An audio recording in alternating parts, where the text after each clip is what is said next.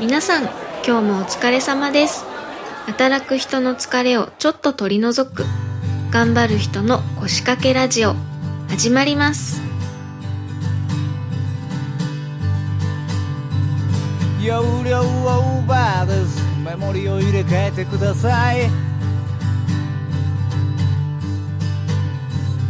耳に触るピープ音が部屋に鳴り響いた。一昨年買ったポンコツマシンに頭を抱える。いらっしゃいませようこそ。欲しいものをクリックしてください。ただ俺がガソリンスタンドで言われたことっていうのが結構人で人ありきだっていうことをずっと言われててそれを上司がずっと実践してくれたからそれにずっとくっついてたからそういうやり方しか俺は知らなかったっていうのもある。仕事ってマジで人なんですよね。いやもう本当に僕の場合はクリエイターがいてまあ時には監督がいて脚本家がいてキャラクターデザイナーがいて、モデラーがいてリガーがいてアニメーターがいて運営管理いて全部に一つを先にできるって考えるとマジで人なんですよまあもう人付き合いができないとやっていけないっていうことを考えるとやっぱり仕事は何でも人です。でそれが確信に変わったのが誘われた年の翌年の正月。まだ迷ってて俺でガソリンスタンドって年末まで使って正月って結構暇になるんだで俺もようやく休みの日が取れて休みどこ行こうかなってまあその新しい仕事の話に来てたからただ周りにはまだ何も言ってなかったその時にこう世話してたっていうか俺の下でずっとやった女の子がいて、その子が横浜の中華街によく当たる占い師さんがいますあれいきなりスピリチュアルにな。りますこっからスピリチュアルに入りますね。で行ってみたらどうですか？って言ってでちょっと行ってみようかって行って。でいつもまあこう長蛇の列らしいんですね。俺が行った時。ガラッガラだった。まあ正月だからかな。正月だからですね。まあ中入ってるから。今日は珍しくガラガラなんで一番当たる占い師さんがなるほど空いてると。なるほど。あもうそれはもうじゃあやってもらわねえと、その人に頼んだ俺は占いってあんまり信用しないんだけど。なはいは結局さ例えば友達にそれを相談したら「いやすごいよ」って。スタンドにそれを相談したら「いやお前やめんなよ」って言われる。まあそりゃそうだよ。まあそりゃそうだ第三者の意見聞きたかったのもあったんだけどじゃあよく当たるんだとじゃあ一回ちょっと見てみたらどのぐらい当たるのかって見てみたばっちり当てられたこんなこと性格だったりとか今までやってきたことそういうの全て当ててくれたんですよよく当たると言われるそのおばあちゃんあこの人は信用できるかもしれない。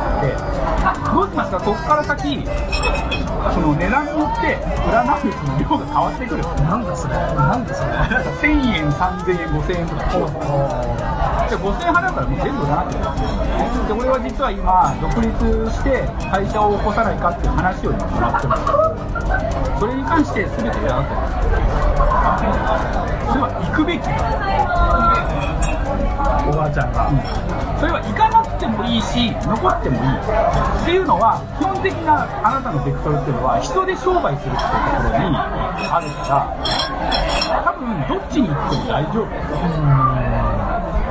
ああなるほどねでもその運勢的な流れで今起業した方があなたにとっていい結果が出ます。でその結果としてまあうまくいっていって。そうね、まあ、結果的には合ってた。でその占いも合ってたってことなんだけど、まあ、第三者の意見としてそういうふうにした方がいいよ。でましてやその人で商売しなさいって言われたからあじゃあこれは信じていいな。で休み明けてその時もう最初の出勤の時にその時の上司に「辞めます」目的は果たしたというか、その一緒に働いた、まあ、年齢差だけど同期がもう店長になりそうだ。で一緒についてたその女の子もその新入社員がこう集まるような会議でもちゃんとそのあのリーダーになれるぐらいの実力まで来てる。まあ、将来的にはちゃんと上のステップで上がれるところまで持ってってあげたから。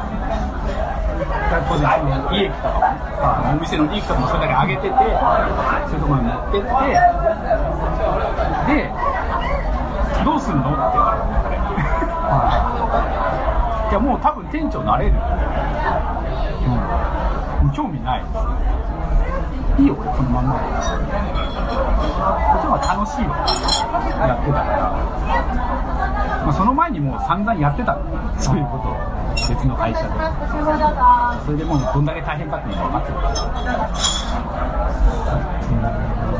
まあそのタイミングでの話っていうのもまたそれもまた運命。ですだからそこに関してはね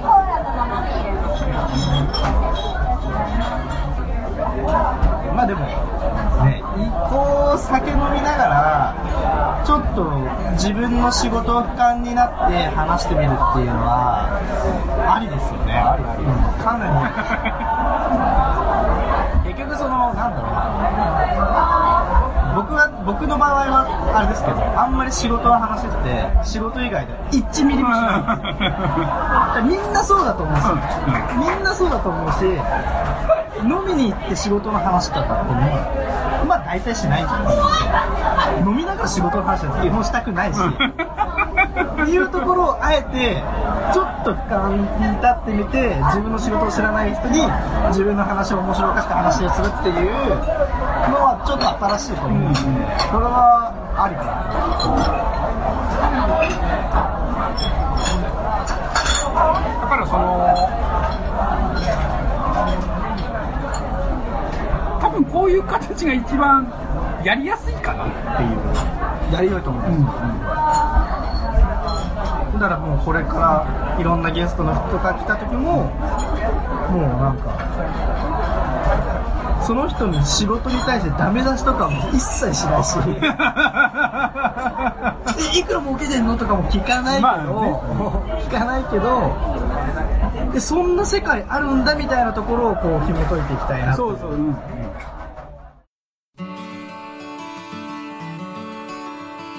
こんにちは。こんにちは。これは何を作っているんですか？私たちはイチジクを作っているのよ。すごい数ですね。この一つ一つを私たちは愛しているのよ。鈴木さんはとてもイチジクのことを理解しているわ。お母さんの肌もイチジクみたいにピチピチですね。そりゃそうよ。私はまだ13歳だもの。愛知県三州フルーツ工房。気になったのがそば屋さんのコンサルティングをしていく中でよくあるなんか問題って何なんですか？このなんだと思ういやこれはね 実はねそれが一番うち今儲かってる。これすごい気になる。そばだけをやってんだったらそばなりの問題が絶対あるわけです。そばなりの問題が。例えば例えばですけどわかんない。なんだろうな。えっとなんだろうな。これまさにね現代っぽい悩み。そばそばとうどんを一緒に出してる店が うどんもそばと同じ釜で茹でることをお客様に対してあの最初から言ってない店が多くてそばアレルギー。アレルギーだね。みたいな。そもそもそばアレルギーの人が来てほしくない。本音だけですよはね完全にね人材育成ができないんだどこも。でもいろんな業界会でありますね、それね。具体的に何何なんですか？例えばその、えー、と後継ぎ。もそうだし後継ぎそれこそ、えー、と大きいそれこそチェーン展開してるお店だったら店長候補ってそういう人材を育てることができない。んだよ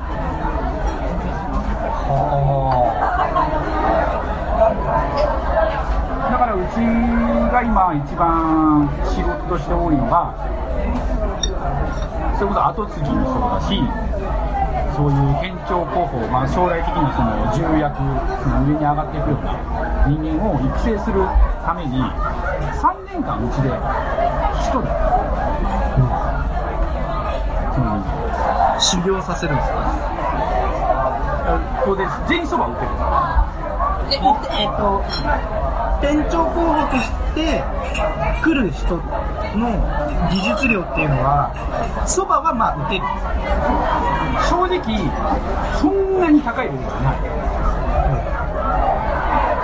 で機械打ちって当然今主流になっててということで今言ったように粉と水を機械に入れれば出てくるし、なんだけど根底にあるのってやっぱり手打ちなんだよねそのそばのそばと水のその混ぜ方。一つそれこそ気温湿度そういったもの一つで全てが変わってしまうような感覚っていうのを持ってるのってやっぱりもともとちゃんとしたお店で修行してる人間じゃないと持ってない。のあーこれあれやわ俺が中学校の時に英語の授業で紙の辞書使いなさいって言ったのになんか似てる気がする紙の辞書使えよ。なんで紙の辞書なんて使うんだよっていう感覚で言ってますよね。電子辞書でできるのにでもそこには絶対なんか必要な根底があるんですよ。ねだって機械が終わったらその人たち打てないから。まあそうですよね。もうだからもう目になってます。よね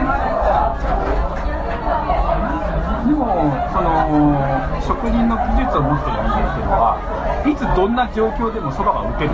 自信を持っている。人間だからそういう技術を持っている人間が教えることっていうのはまたやっぱ違うんだでかつ蕎麦屋のコンサルって仕事を通して経営自体も教えることができるああそっか経営もしなきゃいけない。ですねそうすると、もうその後必要なものっていうのが、勝手に身についてくる。でもそれ3年預かるって結構長いですよね専門学校より長くないやーでも人材育成っていうのがネックっていうのはやっぱり結構どこの業界も。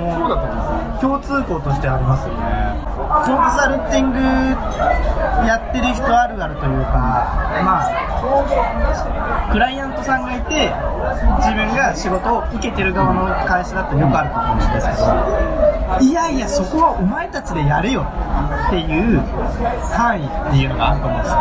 例えば人材育成。あなたの会社の人材をあなたの会社で育てなければそもそもダメじゃないのっていう考え方って必ずどこかにある。ある、あで僕もそう考え方としては。なぜそこまでコンサルティングをさせるのか。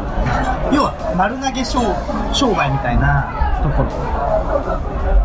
こっかこの映像を全部作ってください。企画もテーマも。そして媒体も全て何もかもよろしくお願いいやお前たち何するの？っていういやコンサルティングって便利屋さんだからなんか全てボンって頼まれることに対してもちろんノーとは言わないわけ。もちろんでも人材育成を頼むっていうところに対してはこれはちょっと意識して僕は常に言いたいこととして確かにそれはありだと思う。んですよ重要なところなんですよ。あると思うんですけど育成を任せるっていうことはあなたの会社の10年後20年後っていうのを我々が人材育成しなくてもいけないのであれば大変だよっていう話ですよね。あなたたちに人材育成できる期間っていうのを持たないといつまでも人に頼ってばっかりになっちゃうみたいなところってなんか歯がゆいですよねっていう話ですよね。それなんか全然締まりがないですけどなんかこれはたとえその先もう正直今蕎麦屋において蕎麦職人いらないよねって時代になってるそれだけ機械がまあ機械が、まあ、そうそう僕のイメージとすると機械がそこまで発展してるんだったらいや職人の人材育成はいらないじゃないですかここ重要なポイントですここ重要ですこ重要だからあの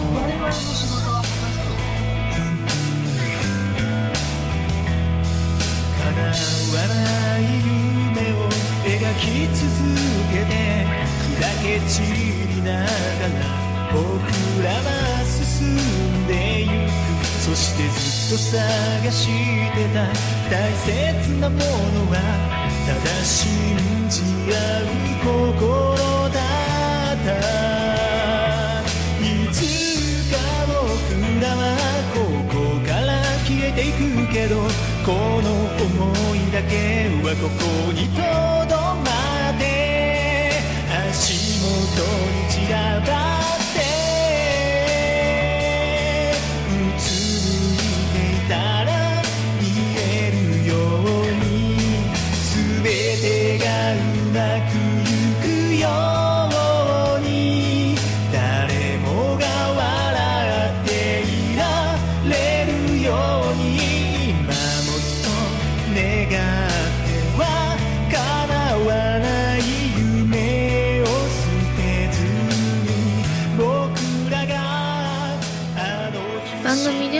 さんのメッセージによる参加をお待ちしております。